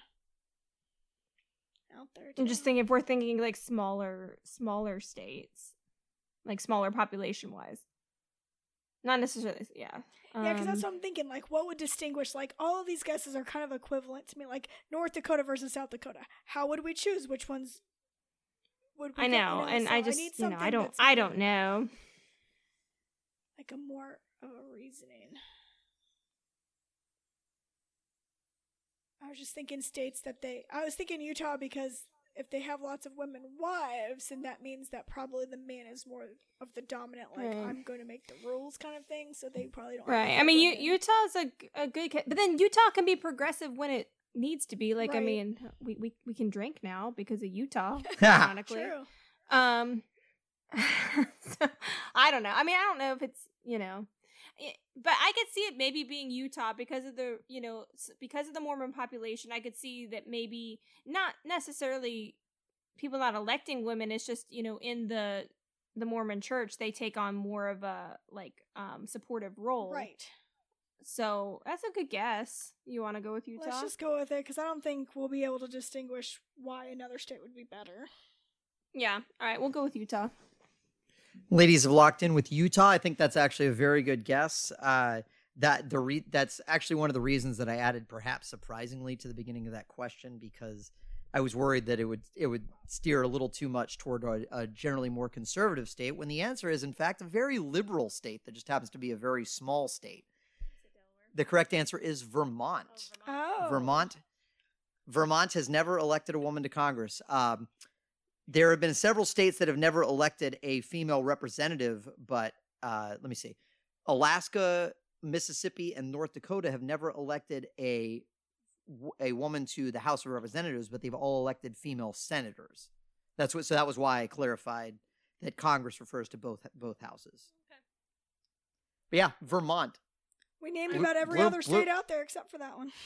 Yeah. blew my mind. I yeah, it's- That one was on even, I wouldn't even list. think about some of those states. Yeah, I No. it down to three, so I'll I'll take that as a semi win. Gentlemen, your remaining categories are probably because racism, state capitals, and political violence. Uh, you good with that, Tim? Let's do it. We'll go state capitals. State capitals. Gentlemen, do you realize that no state has changed cap- its capital in over 100 years? What was the most recent state to change its capital? In 1910, three years after it was admitted to the Union. Okay, so we're talking later states, but we're we're talking before Hawaii, before Alaska. Uh, Um, yeah. So First thought would be Oklahoma would be around that time. so I'm trying. So before Hawaii, before Alaska, there was Ark, not Arkansas. There you go. Uh, there was Arizona. Uh, Okay. so I feel like there was like a long period between Arizona and Hawaii and Alaska. We had 48 for a long time. Right. And I know Oklahoma was after 1900 because, you know, that's where we sent all the Native Americans and we didn't want to acknowledge it as a state because, yeah. Um, Yeah. So that one, that one was very delayed in late, yeah. becoming a state. because everything around it was a state at that point, right? Like Nebraska, Texas, Right. they were all established as states. Right. Okay, Oklahoma's not a bad guess. Uh, Arizona, I don't think is a bad guess. Arizona, I think Arizona's later. I think Arizona was the twenties, Okay. maybe the late, may, maybe the teens. But nine, you said nineteen, Mike, 1908? 1910? Okay, Well, it would have been admitted in 1907. It changed in 1910, if I understood the the question Yeah. correctly. No, no, no, no. You're, you're right. You're right. I, I finished my bottle of whiskey, so I'm, you know, foggy headed. Um, I'm trying to think of what other states might have been later. It's going to be the western states, so it's not going to be California. I don't think it's going to be No. Washington. I don't think it's going to be Oregon. When would I Nevada know, have? I don't know when any of those would have become states other than California would have been mid 1800s. Yeah, I, th- I think the well, no, I think the West Coast in general uh, was late 1800s. Yeah. Um, uh, so you said you're sure that Oklahoma was post 1900s, right? Yeah, I I I, I know that I've read because it, it's a lot later than what you would think it is. Uh, because you know you you assume that as we expand west, we're adding states, and Oklahoma was a lot later. I'm fairly certain Oklahoma was post 1900. I mean, that's more logic than I have because I still feel like feel like Arizona is pre World War One, but it's like just right before World War One. And if it's not Okay. Arizona, I don't know what it would be in that area. Uh, And the do you do you realize doesn't give you any knowing Mike, if it's a hint, it's a song lyric, and I don't, I can't place anything like that. Okay. Um, I just you know wanted to make sure because that was the only like phrasing that stood out from the question was do you realize well, no, the other thing is like, no, I didn't realize that, but I never gave this any thought whatsoever. yeah you want to go with Oklahoma Yeah, for me, it's gonna be Oklahoma or maybe Nevada. Maybe there was some gambling law in Nevada that prevented it from being Reno, but no, Oklahoma, I think, is a better guess. all right So let's it's- lock that in Yeah. Do you realize is a song by the Flaming Lips that was voted very briefly before it was overruled the state song of Oklahoma. That was absolutely my hint. Even if you guys didn't pick up on it, you did get the correct answer. I did not. I, I I picked up on that it was a hint. I did not pick up on what that hint was, Oh my and got there anyway. What? So, what was the capital before Oklahoma City? The thriving metropolis of Guthrie, Oklahoma, was the Oh my capital god, that actually sounds. Oklahoma I've City. heard that before. I've heard Guthrie was the capital. I never would have. Oh my god. Okay, well, we're gonna take it. We'll take it. Uh, at that point in time, there were 46 states in the Union in 1910. New Mexico and Arizona were admitted two years later. Good pull, Tim. Good pull. But well done, well done, gentlemen. Uh, that that brings the score very narrowly. It's 44 to 46. Ooh. It is still anybody's game as we hand it over to the ladies. Your remaining two categories in this round are probably because racism or political violence. We're gonna go with uh, probably racism for 200, Alex. Everyone's avoiding my political violence question. That's fine. That's fine. Your probably because racism question is in 1960, several states permitted their Democratic electors to be unpledged, meaning they didn't have to actually vote for their party's candidate.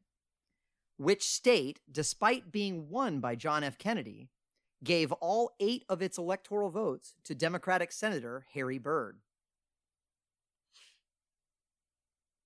Uh, I went down an electoral college rabbit hole too. These are all stories about the rabbit holes that Mike goes down.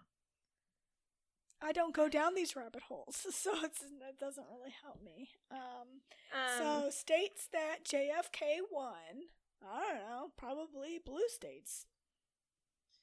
Well, I mean, it says that they gave. I mean, they gave it to the other the other Democrat. There was they they just they gave it to another Democrat. They did they were not inclined to But get they it were to the basically, actual but they were Democrat saying that maybe on they the didn't ticket. like JFK because they that he liked black people, so they were yeah. Basically, that's the whole probably racism part. Okay, so Oh, what's a st- yeah? What's a state that was, you know, um, because again, this was just so this was the ones the Democrats would elect. So I mean, it's Right. it is yeah. So it doesn't, um, but what you know, a state that would be considered a little bit more racist. but he, but JFK would have won that state, um, regardless.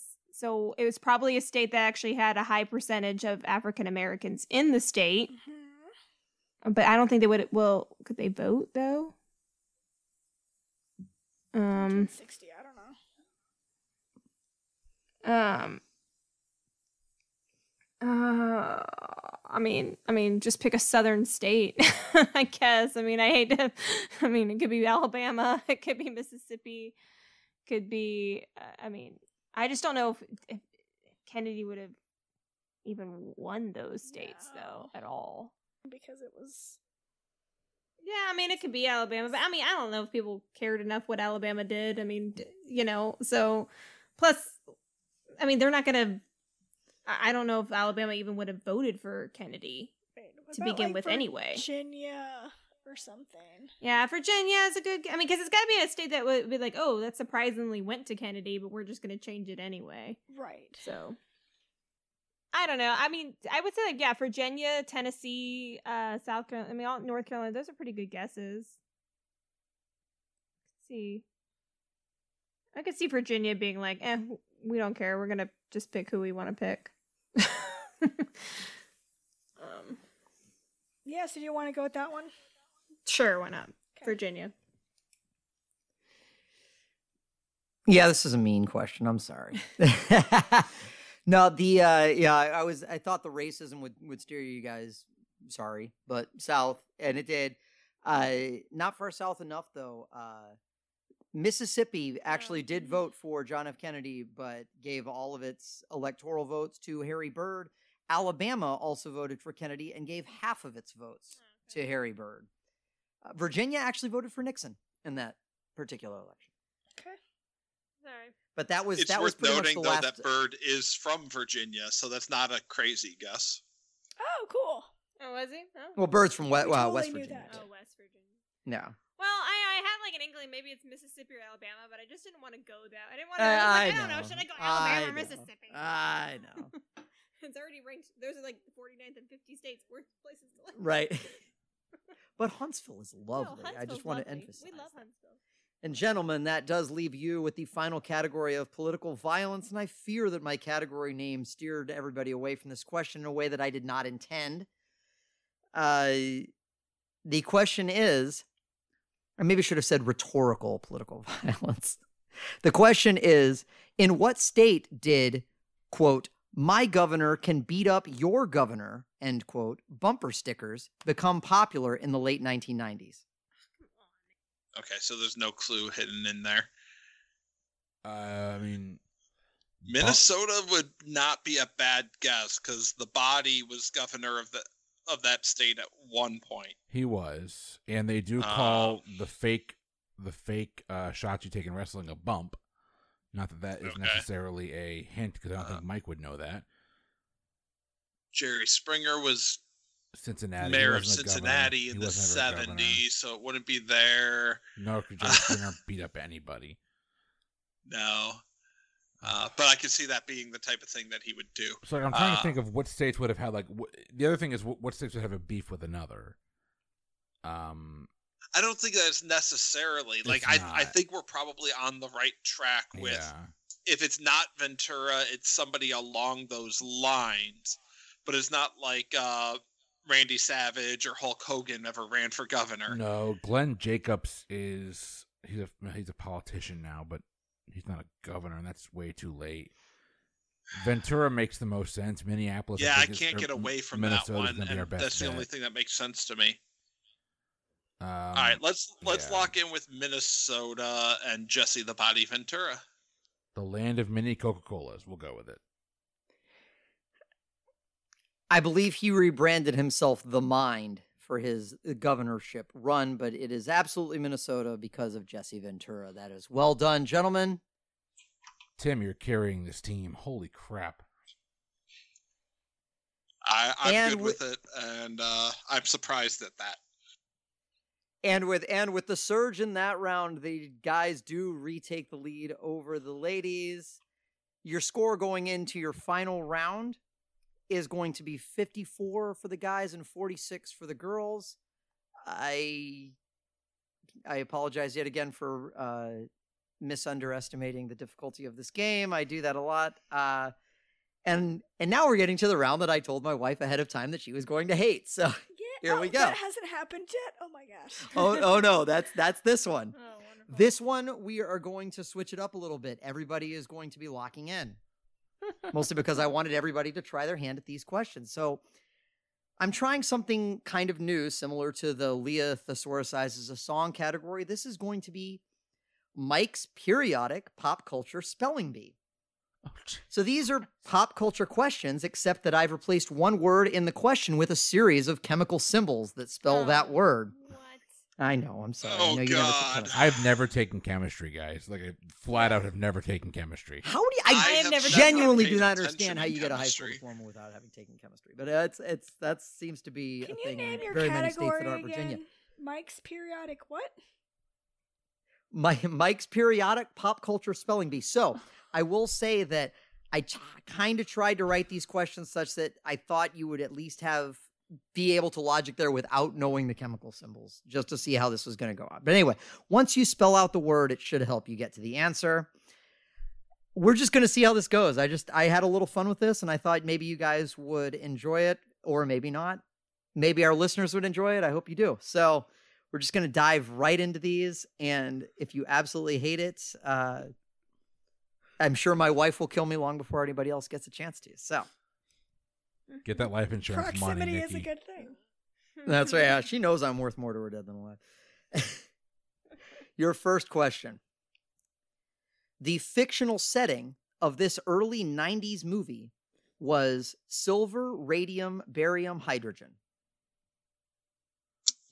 We can lock in. All right, Chris and Tim are locked in. I'm glad you can. Okay.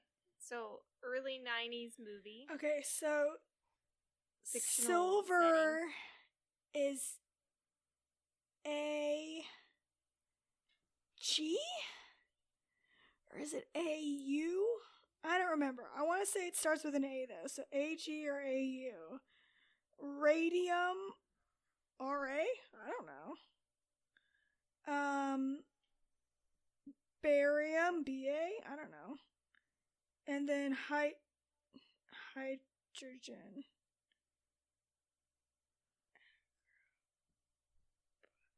Agro ag Agrabah. Is it Aladdin?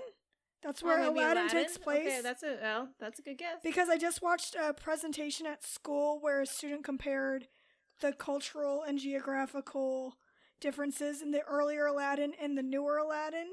And that's how I found out that Agrabah is not a real place. It was a fictional one because she dissected that. And it would be, if, if silver is AG, then it would be Ag, Ra, Radium, Barium is Ba, hydrogen then would have to just be H, I guess. okay. Well, that's a good guess. I would, uh, I would, I would say That's that all. That's right. all I can come up with from my limited taking the first two letters of most of these words. So, so we're doing the. We're, are we doing the setting or are we doing the movie it's from? Uh, the the movie is what is what I'm looking for. All right, So, then we're gonna go with the 1990 whatever two classic movie Aladdin. All right, the ladies have locked in with Aladdin. Gentlemen, what did you lock in with? Yeah, for a second I confused gold and silver. I was thinking Ouroboros for a second, but as soon as I saw the rest of it, yeah, this is Aladdin and Agrabah. See, this isn't so bad. 10 points all around. The correct answer is Aladdin. Well done. Well done, ladies and gentlemen. Well done. I was in your. How long did it take you to figure what out place that is that silver? word spelled? Yeah, that that word was made up of all letters I- from a chemical thingy. Like I I I don't want to answer that question because it embarrasses me. I was gonna say, I feel like that would take a long time to figure out. All right. but no, well done, well done, everybody. That was that was good job on the first question. So, your second question is: Even though this popular television character has been around for a long time, it's been a while since he's told somebody to not have a cobalt tungsten.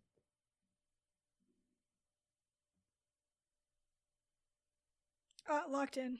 Un- unless you, you want me to text it to you, Nikki. No, I mean I, I'm useless on this. So you go for it. Mike told me in advance. He's like, "Yeah, there's one category that you'll just use." Did they lock in? I I think Leah locked in for them. So yeah, uh, I think that's I think that's what happened. So Chris and Tim, talk it out. All right. So Tim, the only thing I know is don't have a cow man is Bart Simpson and Cobalt. I'm assuming is C O. Yeah, and Tungsten tungsten W? is actually like Wolfram. It's a W. Okay. Uh, I wouldn't have been able to get to Bart. I don't watch The Simpsons, but if you're confident feel on like- him I feel being like the it's one who don't says have a don't cow have a cow, man. I feel like it's don't have a cow man, but I feel like that's Bart Simpson, and Mike's a huge Okay. Simpsons fan, so that sticks.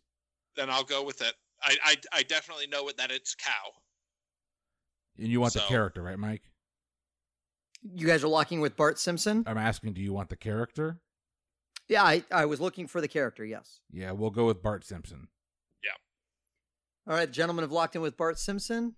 Ladies, Yeah, I went with Bart Simpson just because of the cow thing. I wasn't even going to try and figure out the chemical stuff. I just guessed Bart Simpson when I heard don't have a cow man. that is 100% correct. Well done, everybody. Well done, everybody. 10 points all around. See, I, I, I, I thought you guys might have a little bit of fun with this one. I had a little bit of fun with this. Yeah, So, keep giving us you're- hints in the in the statement so we don't actually have to know the chemicals. that would be great. But that was that was kind of the goal because I didn't want to be too mean and not even thinking that I was being as mean as I apparently was in the other rounds. But your next question.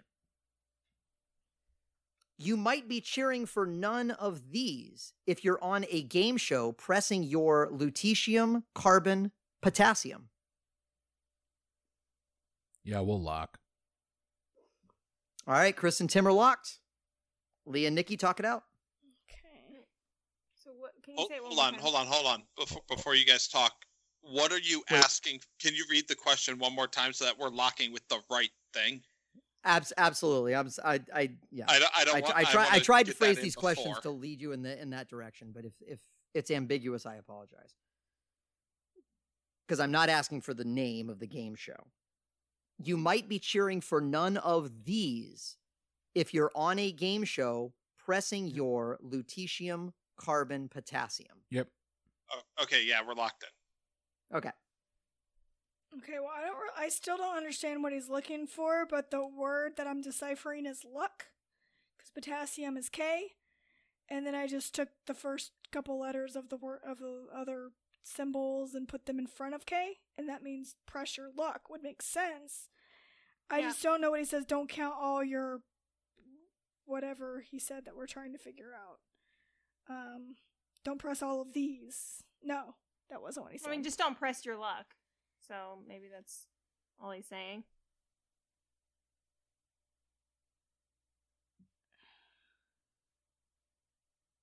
Didn't you say don't count something? Don't count all your. Can you read the question one more time? Sure. You might be cheering for none of these if you're on a game show pressing your lutetium, carbon, potassium. So you might be cheering for none of these. Um, none of these. So I don't know what these are because you wouldn't be none of luck. That doesn't make any sense. So I would assume it has to have something to do with the show, but I have no idea what show that is. Cheering for none of these. Pressure luck, don't pressure luck. I don't know what game show that would be, even be. None of these. cheering for none of these. And why would you be cheering? The only game show I know that you cheer a lot for is uh the the the Price is Right. Cheering for none of these. A game show. I don't know. Yeah, I, am sorry. I had no help on this one. I don't know. Cheering for none of these. Okay, so we don't we don't know, so we'll just lock in with the word, which is luck. All right, they've ladies have locked in with luck, gentlemen. Uh, yeah. So, uh, I have a a ridiculous, not even ridiculous, because she's a very beautiful woman. But I have a, a a a talent crush and a physical crush on Elizabeth Banks, the host of Press Your Luck, and the saying you say in Press Your Luck is Tim. No whammy, no whammy, no whammy. Stop. No whammies. Today I learned there has been a new version of Press Your Luck. Uh, but the correct answer is absolutely whammies. No whammies, no whammies, no whammies. Stop. Never, never heard of that show. I, I think I'm I'm showing my age here uh, with the pressure luck reference. Okay, I apologize, but the guys do pick up ten points on that one, and that brings us to our penultimate question of this round. There are five questions in this round. I should have pre warned you guys for Oh, that. jeez. Your question is a current TV series called Chlorine, Argon, Iodine, Cesium explores the history of its main character one year after the events of this book and film made her famous. So to be to be clear, I'm looking for the for the book and film that made her famous. Yeah, we can lock in. All right, the gentlemen have locked Damn, in. Tim. Damn good poll. Okay, well, um, the Book and film that made chlorine is C L C H. I don't know. Um, argon, I would think is A R. Iodine.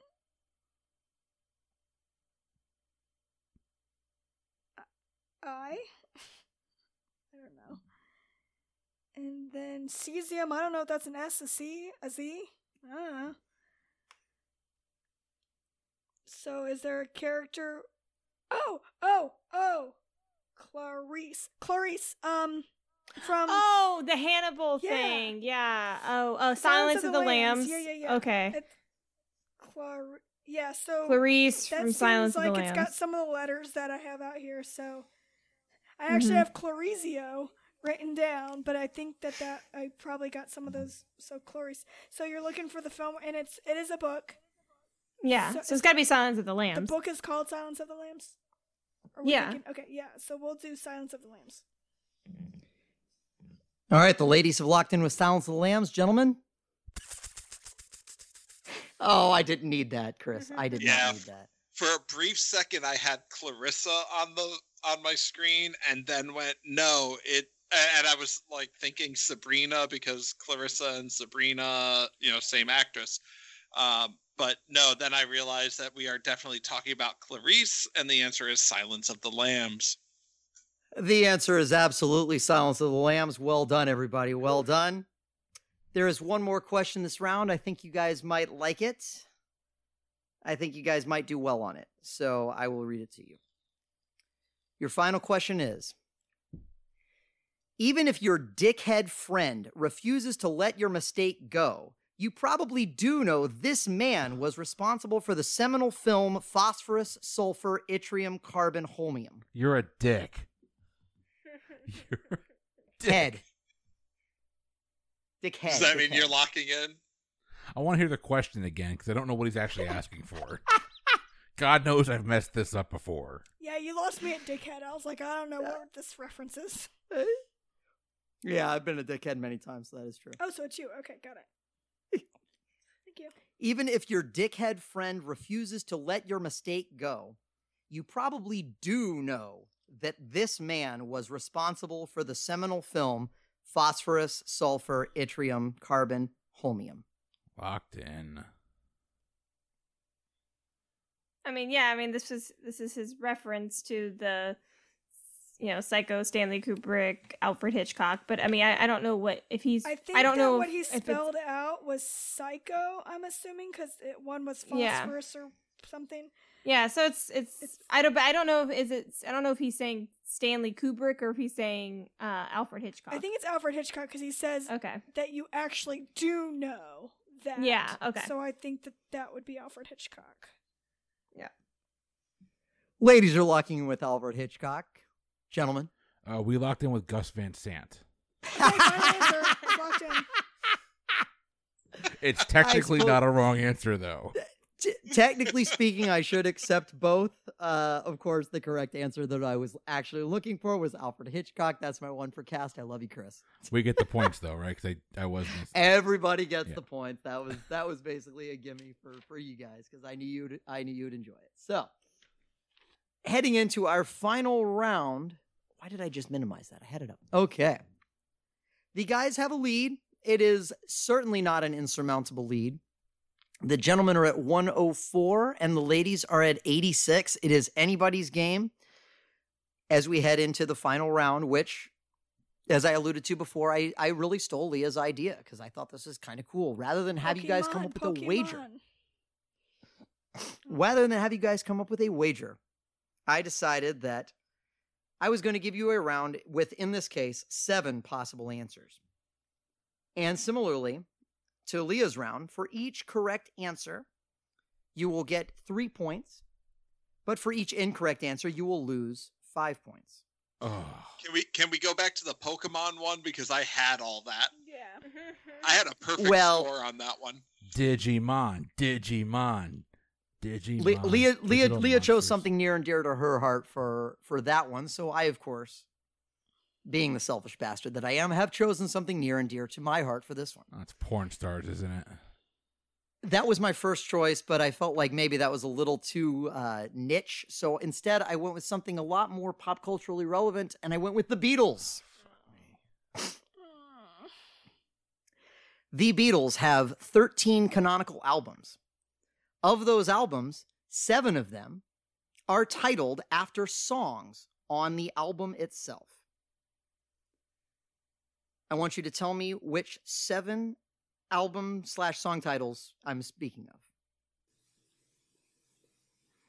Oh, if we only know a certain amount, like we're not going to lose points. You, you, you don't have to give me all seven. Just give me Yeah. however many you want. You're not going to lose points for any answers you don't give me. Okay. Okay. Should we go ahead and lock in then? Yeah, we'll just lock in. We'll lock in. All right. The ladies have locked in with their answers. So uh, we've done the math. We know that if they get all seven and we get one, we tie at 107. We need two to lock them out. We feel really good about Sergeant Pepper. I'm Right. 90% sure that's a song off the album. Oh, sorry. I'm 90% sure. Yeah, I'm 90% sure that's a song off the album, and Sergeant Pepper is definitely the name of the album. Um, So do we risk the do we risk the opportunity that they got all seven exactly right I don't think there's one? any chance in hell they got all seven right. Okay, so you want to just go with the one. Um, like well, the other thing is like how how sure are we? So we know you have help, you have yesterday, you have Lucy in the sky, and you've got um, Yellow Yellow, Submarine. I mean, there's Love Me Do. There's there's all their early stuff, which I'm sure one or two of them because they're just trying to get well known at that point in time. You want to name your your hit song and the album the same thing, so you get Yeah. people to buy it. But I'm not going to go there. No, I say we go with one. That's my opinion. So you want to just go with the Sergeant Pepper. I want to go Sergeant. Pe- I want to go Sergeant Pepper and make them answer all seven right to tie us, and then we take our chances if they do in the in the in the, the tiebreaker. That's my that's my best guess. So that's that that's officially called Sergeant Pepper's Lonely Hearts Club Band. That's the name of the album. Okay, so that's what we're locking in with. We're just locking in with the one. Are you good with that? I mean, I'm going to put that I, on you. I'm I'm good with that. Like the Beatles are not a strong point with me. I could name like three or four songs. I did in the chat. I don't know if they're albums. The only album I know is like number one, and that was just their like greatest hits that was released like yeah. that long ago. The only one I feel better about is I feel like there was an album called Yesterday. I don't know that there was an album called Help, but you know, it doesn't Yeah. it doesn't I matter. I, I I, don't know feel there's the one any where they're walking across the street. I don't know what that's called. That's Abbey Road. Abbey Road. Yeah, and they also Uh, have the White Album, but it's not called the White Album. It's just called the Beatles because Mike's going on a diatribe about that. Um, yeah. So let's just let's just lock in with the one yeah. Sergeant. We'll go Sergeant Pepper's. You're officially locking in with Sergeant Pepper's Lonely Hearts Club Band. Is that correct? That is correct. Yes. Okay, so I don't I don't have to be a dick about that. Ladies, what did you lock in with? We're gonna be a dick about that. I swear to God. Oh, to no, to, to, I thought I thought Tim was very uh wise in mentioning that he knew the yes, full name. yes. I wasn't going to be a dick about it. Just- I could have. All right. Yeah, we also had Sergeant Pepper and the Lonely Hearts Club Band. Um, we had um, Let It Be, Help, A Hard Day's Night, Uh, that's one. and Yellow Submarine. Yeah, we were pretty sure we could picture some of those. I think the help one, I feel like it's all four of them doing like the signs, some kind of motions with their hands in the street spelling out the word help. And that's what I was picturing for that one. Yeah. Um, and I knew a couple more albums, like I knew Abbey Road, but that's not a song. right. And the White Album, I didn't realize that was called the Beatles album. I thought it was called the White Album. Sorry. Um, but I knew that wasn't a song. I don't think I don't think like Hey Jude was an album. So that that's the only ones we were pretty Yeah, we were pretty about, confident about the So we only went with five. So We didn't want to guess on the other two and get them wrong. All righty. Well, uh, I guess it makes me feel a little better. I just did the quick math, and even if I'd made it worth four points, uh, it still wouldn't have mattered. Uh, well done, well done, ladies. You did get five out of the seven. Oh! Wow. Uh, Sergeant Pepper's Lonely Hearts Club Band, Let It Be, Help, A Hard Day's Night, and Yellow Submarine. Uh, the guys mentioned that there was an album called Yesterday. There was Yesterday and Today, which was an America only release off of Capitol Records, not considered a canonical Beatles album because the I could go on major diatribes about the release history of the Beatles in the early 60s, and I won't do that. Uh, but the gentleman did get Sergeant Pepper's Lonely Hearts Club Band, which uh, gave them, and even if even if they hadn't, uh, they would have had the narrow victory, 107 points to 101. Uh, Good job, boys. just so y'all, just so y'all know, for the the two other Beatles albums were "Please Please Me," their first album, which was a big, and "Please Please Me" was a big hit in the UK that never really made a huge splash here in America. Uh, the other one was actually their only American release that is considered a canonical Beatles release is the Magical Mystery Tour. Oh wow. Those were the other two. My logic was off. Okay. oh, then we guessed five good ones then. I'm glad we didn't go for any of our other ones. No, you guys, you guys, you guys did a great job. Unfortunately, just not quite enough. Uh, the guys do pull out the victory, 107 to 101. Another victory for the patriarchy. Let's start the chant. Patriarchy, patriarchy. Mm. Let's not. because No, I- sexism. guys- Look, I, I, Yeah, sexism. It might be. Yeah, it might I be. had a fun time Maybe writing that because game. sexism. Yeah. Maybe because sexism. to be fair, yeah. not because racism. One hundred percent. We have our we have our standards here. All right. No, I seriously, I, I, I know that was a did a slightly different game, maybe or maybe not. I don't know because it was still. I told Chris I didn't think it was that hard, and I guess it's still hard. But I, I had a, I had a lot of fun writing it. I hope you guys had some fun playing it, and you listeners at home had fun listening to it. Uh, yeah, but like I said, our our victors tonight are by binarily are the guys. Maybe I should have done. I almost said list all the Beatles albums instead. Oh, that might have given you guys more of. Oh no no no! But that was that was a well played game. It was a lot of back and forth. Uh, certainly as a as a passive, impartial host, I enjoyed it. Yeah, it was great. Uh, Chris, you want Yeah, you it's want to give them the the rundown on all of the socials and all that good stuff because you're better at it than I am. Yeah. So at the beginning or at the end of this episode, you're going to hear about our Patreon that just launched here recently. Uh, Patreon.com slash PTEBB is going to be your home for all the bonus episodes and bonus content from both the pub trivia experience and our sister podcast, Boozy Bracketology. Uh, go on there, look at the different levels. There's two. There's a regular and there's the super extreme level. But uh, go on there, take a look at what those levels are. But you're gonna get a lot of you're gonna get bonus content, bonus episodes, uh, both trivia brackets. Uh, Leah is gonna be standing up her own little AMA and uh, interview portion of that, so you can learn more about your hosts, including yours truly and Mike and Nikki and all of us. But uh, we'll have different bonus content launching throughout the month. You can find out more patreon.com slash PTEBB. Uh, find our new Facebook group as well. It is called The Lounge, fans of the pub trivia experience and boozy bracketology. If you're a Beatles fan and you want to yell at me or Tim or Leah or Nikki about our lack of Beatles knowledge, that's the place to do it because we're literally all on there. Uh, Instagram is at Pub Trivia Experience, Twitter at Pub Trivia Pod due to those damn character limitations. Uh, Pub Trivia Experience at gmail.com. Uh, Mike, we'll turn it back to you. All right, thank you, Chris. Yeah, definitely swing by the lounge. I've I've really enjoyed being able to interact with uh, with people on there just the past in the past uh, week or so since it's it's launched. It'll probably be well more than that by the time this episode airs. It's a lot of fun. We we enjoy bantering. We we kind of give each other the same shit like we do here. It's a lot of it's it's a good time. Uh, it's a great opportunity to just you know get to get to know people and be be snarky and all that kind of fun stuff, which is what we enjoy doing here. Uh, we had a great we have a great time putting this on and we certainly appreciate you all for listening uh we'll see if i'm invited back again to write another game it's still up to chris he keeps asking me back i'm not entirely sure why but i do appreciate it uh hope you've enjoyed listening to this episode uh tune in next time we'll see what else we got in store for you until then i have been your host mike I'm Nikki. I'm Chris I'm Leah. And I'm Tim from the from the Hometown Crowd and Marital Tips podcast. hell yeah you are bye And I everyone promise Marital Tips is coming back soon. we're, we are oh wait well We are you guys anxiously got a few things going on Our plan is actually to launch by the time this episode is aired, we should have an episode. We're we're coming back May 4th. awesome Star Wars Day. they're back baby All right, everybody. And and our anniversary and the anniversary of the pod and all of that. So oh that's romantic. uh, we will see everyone next week. Have a good one.